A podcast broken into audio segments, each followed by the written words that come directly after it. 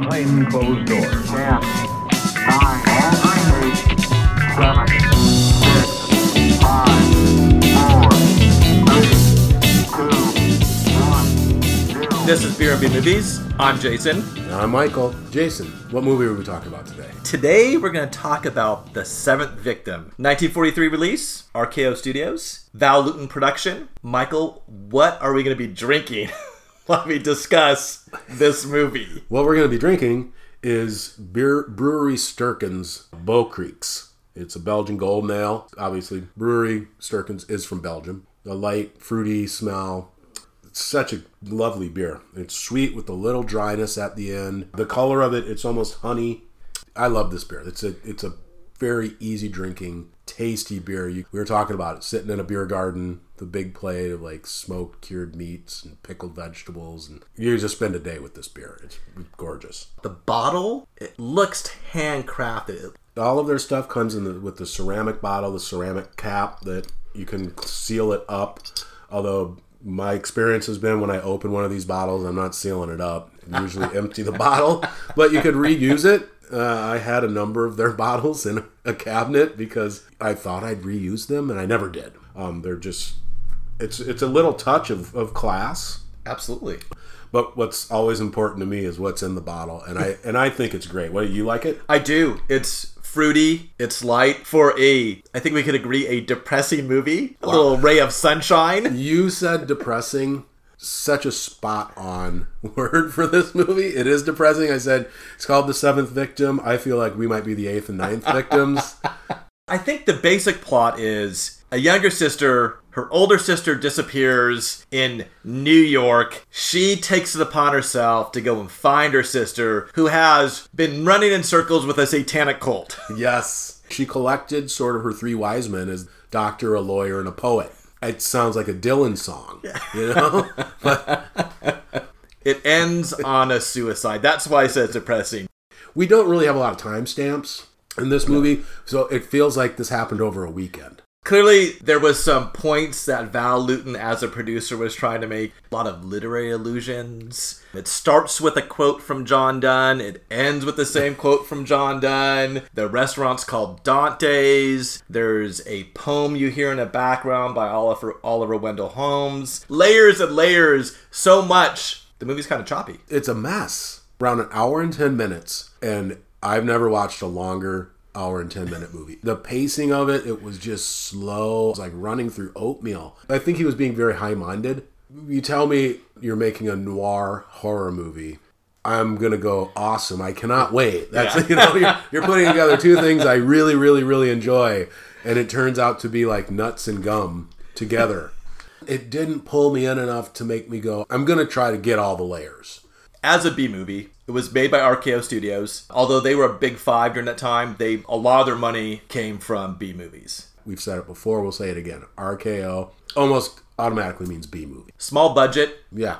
an hour and 10 minutes, as Michael has said. It was a genre movie, kind of as we've discussed. So it fits the golden age B movie definition. I just always have to tell myself B doesn't mean bad. The weakest satanic cult ever. Did you see any pentagrams, goat heads, horns, robes? Did we see any of that? Nothing. They couldn't even be bothered to chant. Even their symbol was a parallelogram with a triangle inside. and- Yes. And, I tried to figure out why that symbol. And I don't know if on the set they're like, we just need a satanic symbol. Let's not use a pentagram. That Yeah. might be too obvious. On the nose. They're called Palladists. yes. There's the one armed lady. Never explained. Not that I necessarily need it to be explained, but Why? I, yeah. Uh, clearly a choice because that actress is not one armed. her, her name is Natalie Cortez, and I believe the cults meet at her house on a regular basis. She has soirees.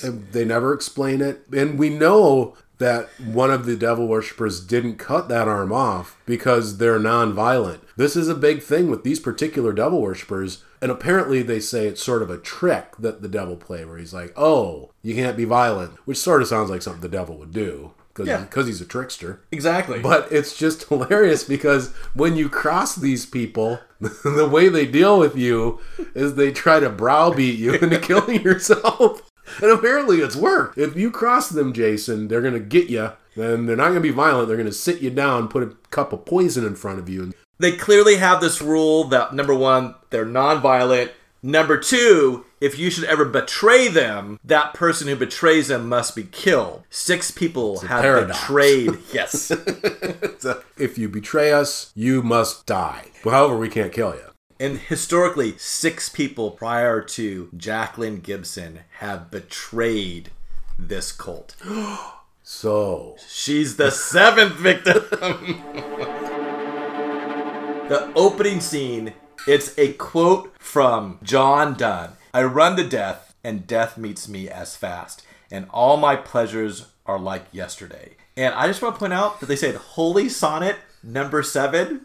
I think seven plays, Michael, we've discussed this. Seven is slowly weaved into this movie. That's actually Holy Sonnet number one. Very depressing oh my goodness, at that point, I wanted to hang myself. it really was. Hey, welcome.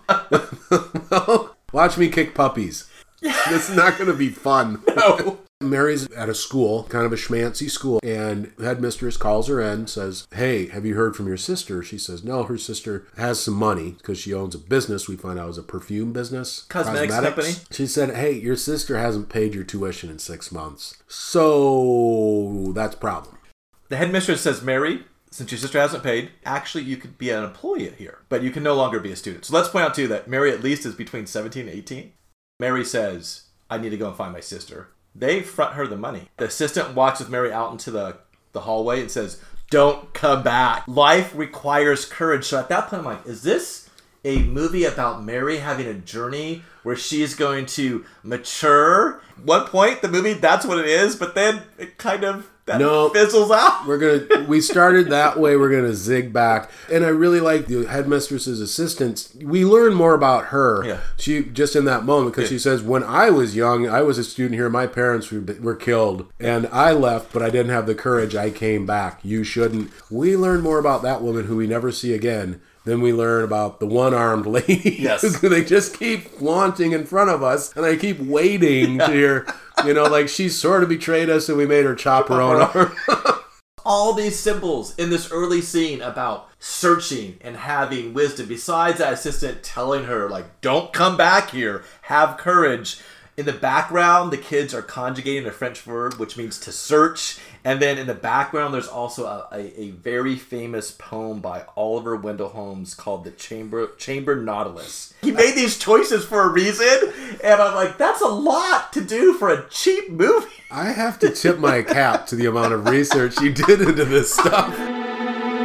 When Mary gets to New York, she's looking for her sister. She goes to her sister's business. La Sagesse. My French is very poor. I never took it. I want to point out that term means wisdom. Finds out Miss Reddy, who is running the business now. Miss Reddy says, Oh, your sister sold me. I bought the business from her. She's lying. Jacqueline is being kept inside the cosmetic company. As she's leaving, she runs across another person that was friends with Jacqueline, Frances, who later on we also realize is part of the cult. And she was so nice. She was so nice to Mary. Yeah, she's like, oh, your sister talked about all the time, and I saw your sister a week ago at this restaurant called Dante's. So within a week, my assumption is the cult captured Mary and had her put in this locked room in the cosmetics company. That's what I was able to put together in terms of a timeline. So she goes to the next place that Frances recommend, the Dante restaurant. Once again, a literary illusion. She talks to the owner, this very funny Italian couple. Oh, of course. They're always funny Italian couples. And she's like, You have to remember my sister. She was just here. she was just here. I almost feel like that was done on purpose. Exactly. she was just here a week ago, and you would recognize her. She's tall and the most beautiful person you've ever seen. And then the woman says, Oh, you're right.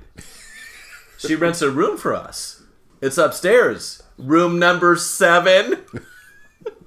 if she was such a good good sister, she forgot to pay Mary's tuition, but she still pays a monthly rent which we come to find out is her suicide room. Yeah, it's a room. It's it's furnished with a chair with a noose hanging above it.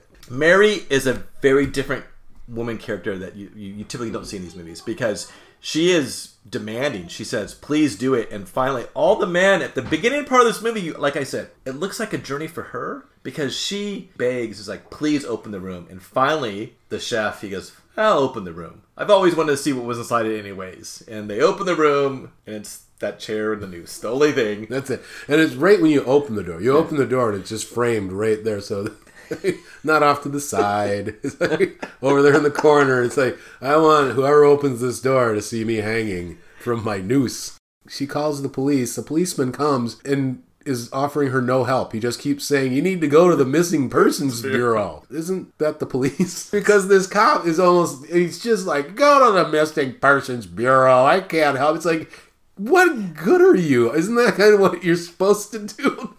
I just found that funny. No, it, That this cop was almost just berating her about go to the missing persons. That's Well, not my job. At first, when you hear him speak, transitions, you don't even see the cop at first. And you're assuming someone just telling her, like, you should go to the police. And then it shows up, and it's the police Yeah. telling her this. Like, I can't be Yeah. bothered by this, job. Poor, this poor beat cop. She goes to the Missing Persons Bureau. Apparently, there all these private investigators hang out at the Missing Persons Bureau. Irving August, he looks like a little kind of rat. You know, he's kind of got that little rat look to him. Approaches, says, "Hey, I can help you. It's going to cost this." And she said, "I don't have it." And he goes, "Well, I can't help you." So she leaves. Then this Mr. Radu, another private investigator, comes up, sort of warns August, you stay away from this. All that does is make August go, oh, I got to figure out what's up. You know, she goes looking at the morgue. And the morgue has the sign outside He calleth all his children by their name. It sounds very much like something you'd find in the Bible, like something in Scripture.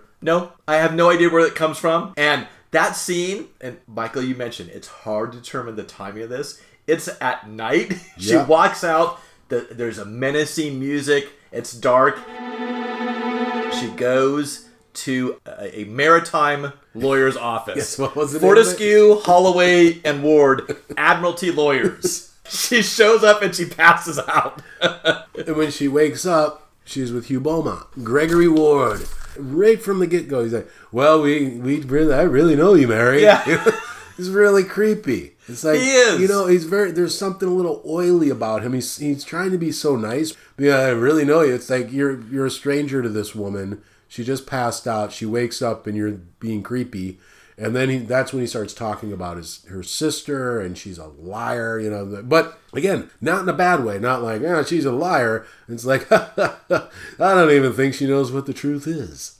and he says it all like smooth, like it's all right. I would not be that thrilled to find, you know, if that if that was the thing you took away from your your significant other is, I just don't think Jason knows what the truth is. That's bad foundation. It's a house built on sand, and that is from the Bible. Michael, he has an opportunity to actually tell the truth here that he's married to Jacqueline, but he, he doesn't use this opportunity to tell Mary, who is his sister in law, that I'm married to your sister. And isn't it odd also that Jacqueline would have never told her only other living relative, because Mary mentions, like, Jack and myself, that's all the relatives I ever needed, that she got married to this man? It is very strange, but when you meet Jacqueline, she doesn't really say much. She kind of seems like a blank slate. They don't try to develop that character very much, except, you know, hey, she keeps a noose in the room. He explains it in the most slapdash, confusing way. Her sister felt that life isn't worth living unless it can be ended. So she kept this basically a suicide room, which is dumb. to go spending. Let's be honest. You can jump off a building. You, you know, you don't need to rent a room and make a noose and have a chair and all that. You don't need all that. It's just Val Lewton being I Weird. guess- yeah, high minded or something. I don't get it. I guess in somebody's mind they thought this is really symbolic, and I just think it's some a symbolic of a waste of money. At this point, after watching it multiple times and going back and watching the scene, Gregory Ward, he's not a good husband. and he offers some very odd psychiatric advice. He says, Oh, Mary, people talk about suicide never commit suicide. and he's proven wrong at the end.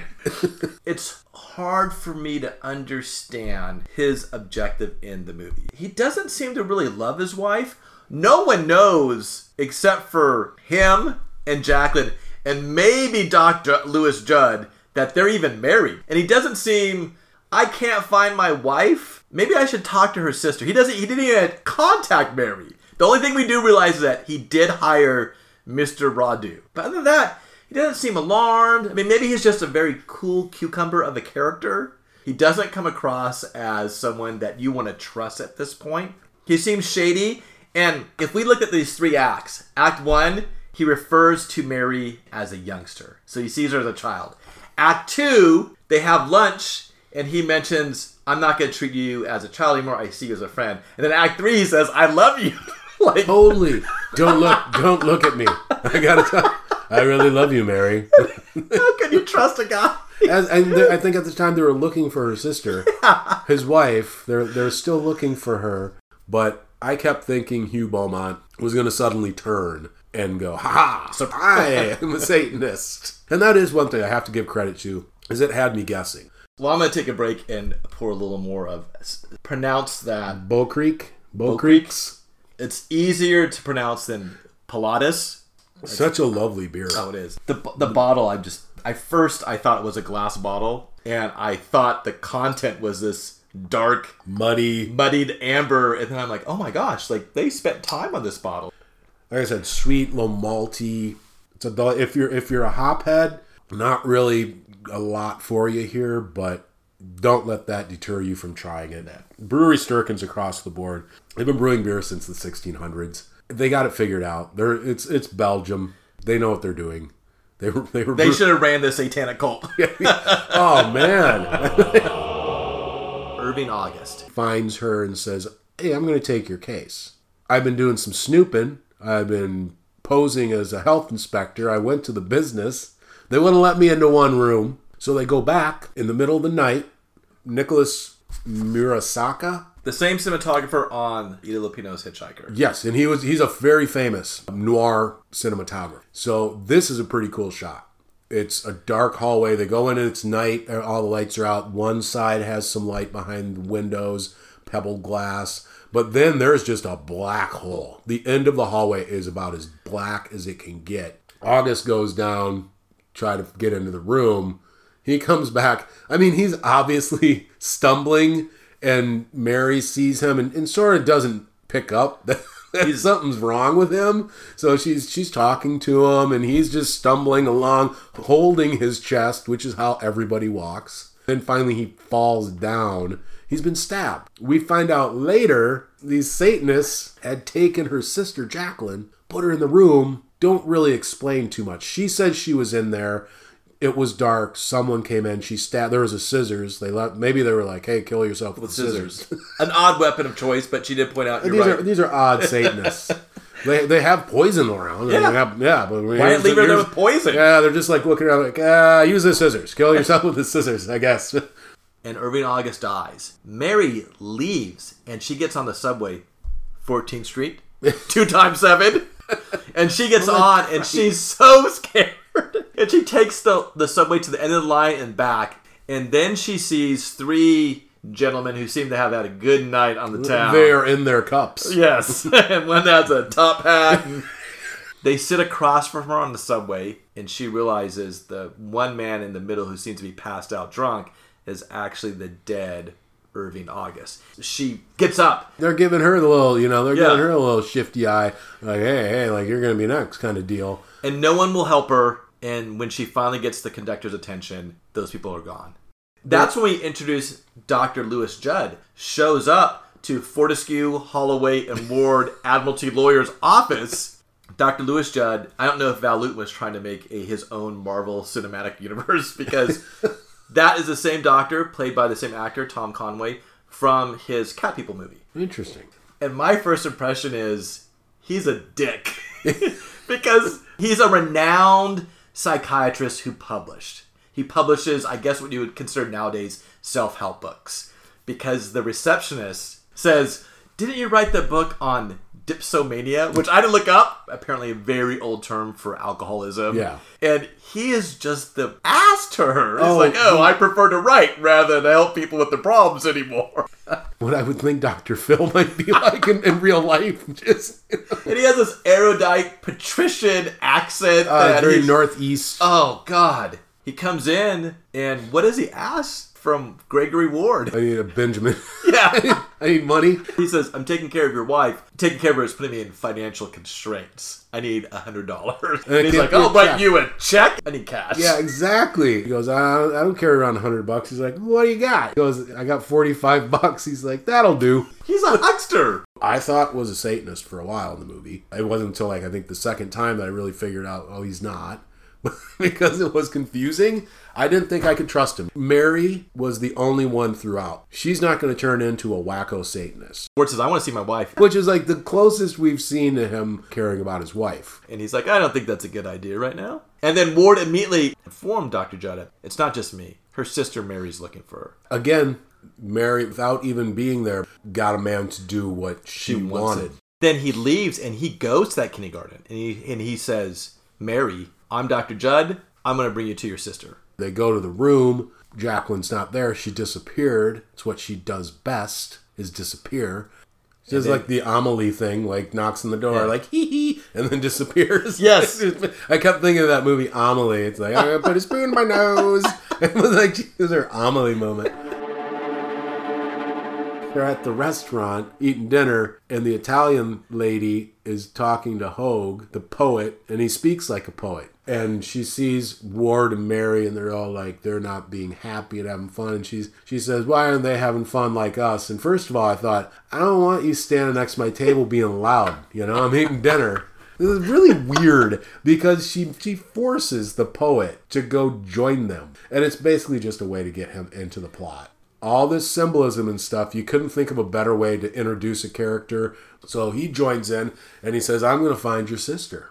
Well, well, well. That's when they go and they find the devil worshippers who Dr. Judd is hanging out with. Yeah, it's He's doing card tricks, and that's when we meet the one armed lady. Uh, you also realize that Jason and Dr. Judd have this past. If you go back and look, every time Jason showed up in the movie, he's made a statement like he goes, "I'm familiar with the Bureau of Missing Persons," way back in, and him and Judd have this odd conversation where he's like, "I've been watching you because there was a woman that I used to see you through once, twice, and then I never saw her again." Yeah. And you realize that Jason doesn't like Dr. Judd, and Dr. Judd gives him this backhanded compliment of like, you know, you used to be a great writer. I had respect for you then. definitely a little thing there. That there's a whole story was seems more interesting than something like the relationship between Jacqueline and Mary because as sisters there's no warmth. if you're watching the first time, when Jason says, I'm going to find your sister, and all of a sudden there's a transition scene, and he's knocking on the door of Natalie Cortez, you don't realize at this point in time, this is the satanic cult. After multiple watches, your question is, does everybody know this cult that lives in Greenwich Village? They have parties, people show up. Well, they're in a cult, but, you know, not bad people, solid citizens. or, or they have like a regular party and then when the squares leave then it becomes Satan Before you continue, I just have to point out that when Jason Hoag says, I'm going to find your sister at that party, his main research avenue is like, I'm going to go to the library and see what these cult members and Dr. Judd are reading. Yes, and once again, I kept thinking Judd might be uh, one of them. And I feel like in one version of this movie, he was. Exactly. Because he's hanging out with them, he's reading the same crap that they're reading. Anyways, Jason went to the library and he hits on that library. That was what that was an oddly funny scene where he's like, "You have some very nice hands for a librarian." As a poet, I'm thinking of could he have said something more poetic? One of the best scenes in the movie, the shower scene. It predates Psycho. And I, I even read some things online that nobody ever found out if, if Hitchcock saw this or referenced it ever, but they, the cult wants to get rid of Mary. And since they're non-violent, they can't kill her. So they send Miss Reddy, who just happens to come when Mary's taking a shower. So Mary's in the shower. We get a shot from inside the shower. All of a sudden, there's a shadow on the shower curtain. It's Miss Reddy, and she's telling Mary it's time for her to leave town her sister is a murderer. And Mary is she's a little creeped out, but she doesn't scream or anything. She has a conversation with this woman who essentially broke into her home and found her in the shower and is telling her to beat beat it. From that point on, the the story doesn't become, "Hey, Miss Reddy's really creepy." Mary leaves and what she takes from this whole thing is my sister's a murderer. So she actually is going to leave town. And at that point everybody seems to accept wow, Jacqueline's a murderer because that woman broke into the apartment and told Mary while she was showering. But at the point of that scene, out of this whole movie with a satanic cult, that is the only scene because of Miss Redding's hat, that shadow that almost looks devil like. It's the only point in the whole movie where I'm like, oh, that looks horrific. That looks like Yes, the devil. That was it was creepy. I It mean, was. it was creepy because of what was going on. It was creepy the way it was shot. Again, the the cinematographer was the high point. I, I mean, no offense to Val Lutner and all the writers who buried all the symbolism into this. You know, the cinematography is what I take away from this film. When the cult finally gets Jacqueline, as we've said, they're nonviolent. So they sit her at a table with glass poison in front of her and they say, drink the poison. She said, no. And they go, well, drink the poison. This is what they do. This is their big plan. Well, Frances is there and she breaks down, tells her, you know, drink it. But it's very clear that it's they're not just friends. There's sort of a there's a lesbian subtext in their relationship. For the time was you're you just you're not doing that. But to me, I picked up on that. There was much more than just a friendship going on there. I, I'm not sure how I picked up on it because I was laughing hysterically at this group of devil worshippers just going, "Come on, drink the poison." Drink the poison. drink the poison. And then and at one point she says, I'm thirsty, I need some water. And someone just sort of pushes the poison a little closer Miss to her. Reddy does. It's like, uh, here, and almost like, this is water. It was kind of laughable. It reminded me of Monty Python. And and what's great is that she finally leaves and they kind of nod to a guy and he follows her and he's got a switchblade. He's going to stab her. So apparently they don't do violence themselves, but they're not above having someone else commit violence for them, which begs the question, why don't you just do that in the first place? You've got Ted over there with his switchblade. And why does she have one arm? That's going to be the ongoing question. yeah. Oh, we finished the beer off, didn't we? Yeah. It's a damn good beer. The Bokrijk, What's the percent of alcohol on this? uh, six seven. So it's a tasty beer. Kind of a chase scene of Jacqueline going down dark streets. Again, some very cool contrast, dark light. I love the, the couple in the alley. She's running and she she thinks, oh no, there's someone there. She looks and it's a man and a woman in an alley, and they're you know they're messing around, and they just kind of look at her. The guy gives her a look. They're like, ah, what are you looking at? And so she keeps on moving. Then she stops, and in a doorway, very dark doorway, slowly the guy pokes his face out. Very creepy. So she's running. The guy's following her. He's going to stab her. She goes to the back of a theater. The whole theater troupe is coming out, which to me would go, "Oh boy, this is this is my break." So she says, "Hey, I need help." And one of the guys goes, "You know, ah, I can't. I can help you with beer. Beer and a sandwich." Beer and a sandwich." So instead of going with them to Clear's Tavern, I think it was called, there's safe haven. But she doesn't go with them for some reason. She Goes- peels off into the darkness again. She heads towards her suicide room. And we're getting close to the end because as she's going up to room number seven, you see Mimi, her next door neighbor there. Clearly sick. We've seen her a few times. She comes out, she's coughing, she's got t- TB or something. Yeah, you know. consumption or Yes, something. exactly. they have this odd conversation. Jacqueline is startled to see her. I'm thinking, well, she's had this room that she pays rent. Everybody else seems to know Mimi. Even Jason's like, hey, Mimi. Yes, exactly. Everybody knows Mimi. This deep conversation for a movie that I don't know if it was trying to be so deep, where Mimi basically says, hey, I've been dying. I've been quiet and lonely and staying in this place this entire time. I don't want to die. And Jacqueline says, Well, I've always wanted to die. And Mimi says, Well, I'm afraid, and I'm tired of being afraid and waiting. So I'm to go out tonight, and I'm to laugh and dance and do all the things I used to. And Jacqueline says, and then? And Mimi says, well, I don't know. And Jacqueline says, then you will die.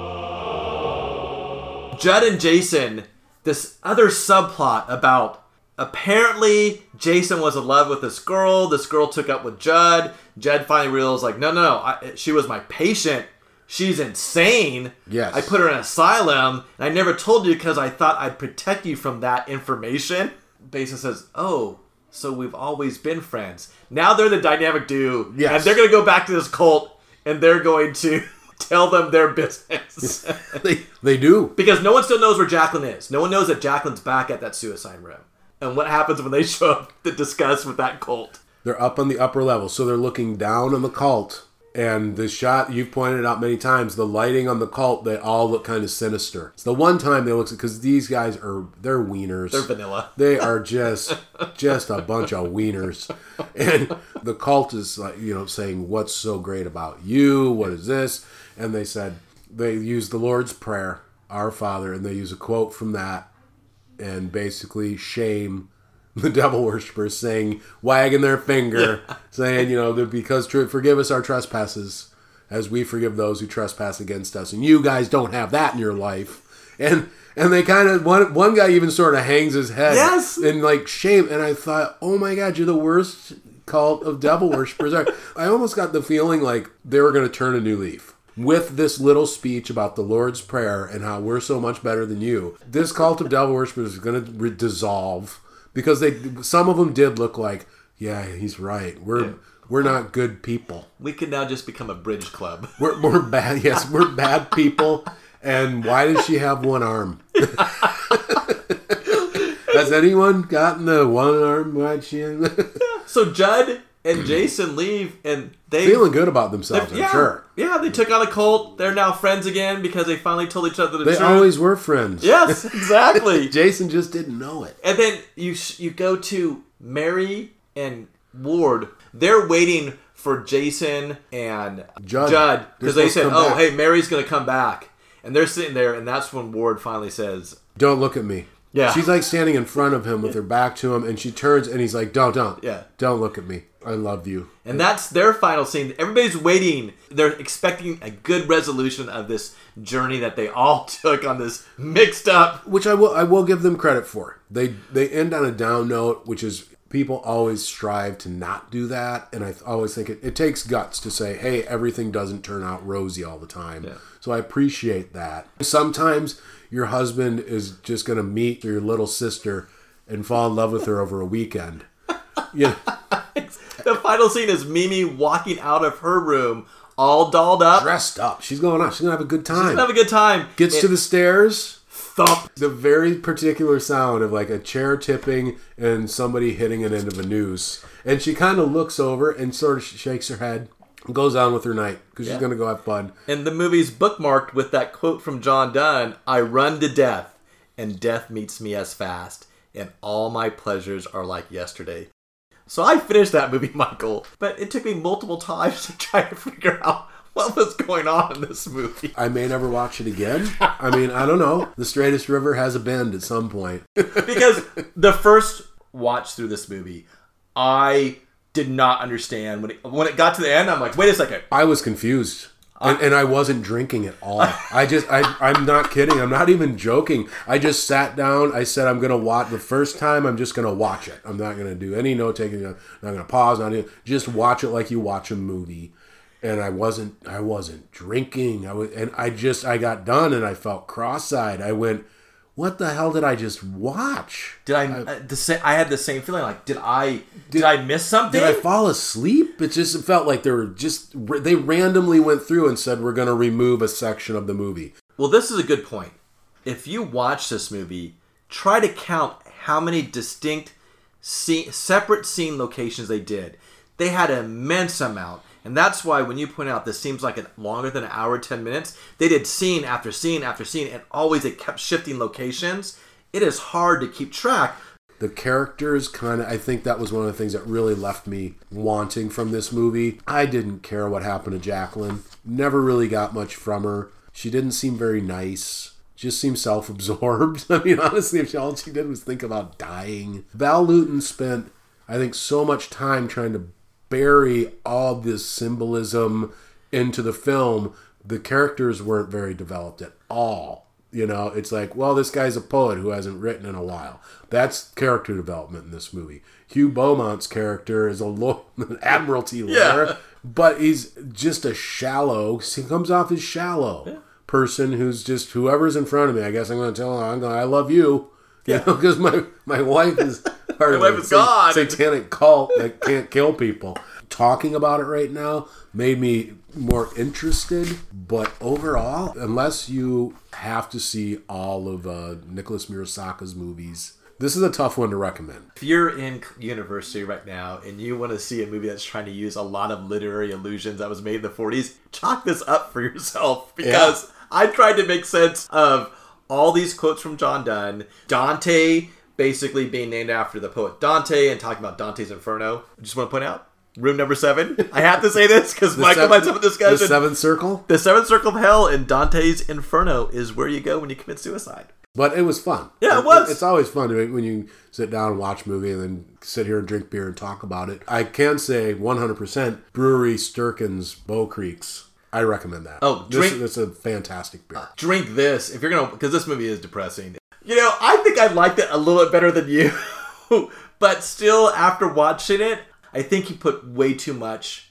in the movie that was i mean it could have been very simple instead just layers and layers of complexity and i got lost the first time Uh, maybe maybe that would be it. Like you said, if you're if you're into literary references, you know, if you want to solve a puzzle and like see how many, what does it all mean? Cleary's Tavern's got to mean something. Exactly. Now that I think about it, as a film, as a story, it is a mess. Yes, it is. Such a mess. Why does she only have one arm? that was the thing that drove me nuts. Was I just kept going. No, they didn't. They don't. They don't say she lost her arm in a car accident. I, and I, I, that's what I'm still bugged about. Still, that's- that's- why does that woman have one arm? There's a missing scene from this movie that says Mrs. Cortez was it? Yes. Mrs. Mrs. Cortez lost her arm on one of the old timey bicycles. all right i think we should leave it there um, i'm jason And I'm Michael. thank you